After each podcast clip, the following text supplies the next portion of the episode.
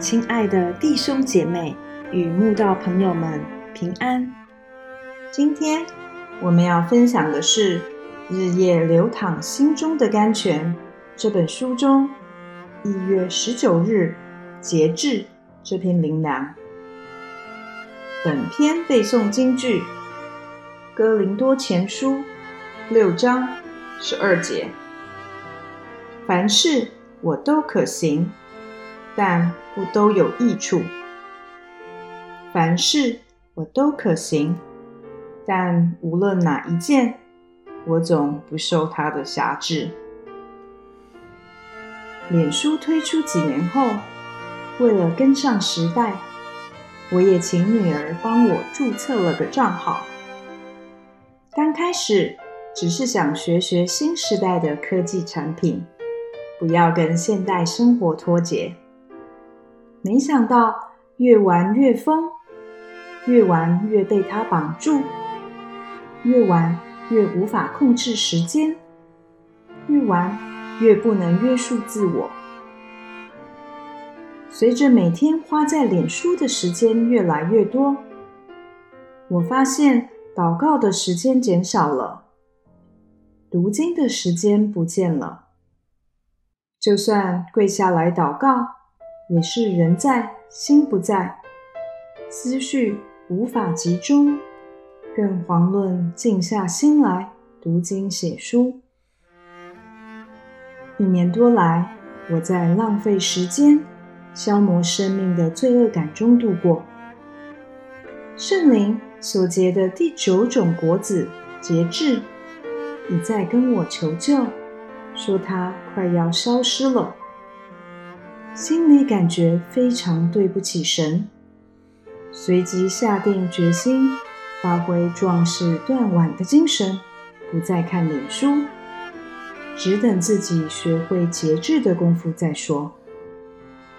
神没有规定我们不能看脸书，但如果我们看脸书看到无法自我节制而被他捆绑，那就没有益处了。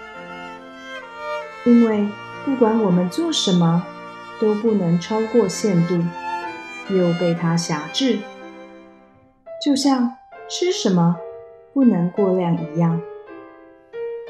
其实看脸书看了一年多，虽然增长了不少实用知识，知道了不少感人故事，明白了很多奇珍异事。了解了许多亲友近况，但因很少读经祷告，灵性低落，总觉得心灵空洞无依，极不踏实。那种离神好远的感觉，让我越来越感到窒息、纷乱、茫然与难受。今天世界上很多事。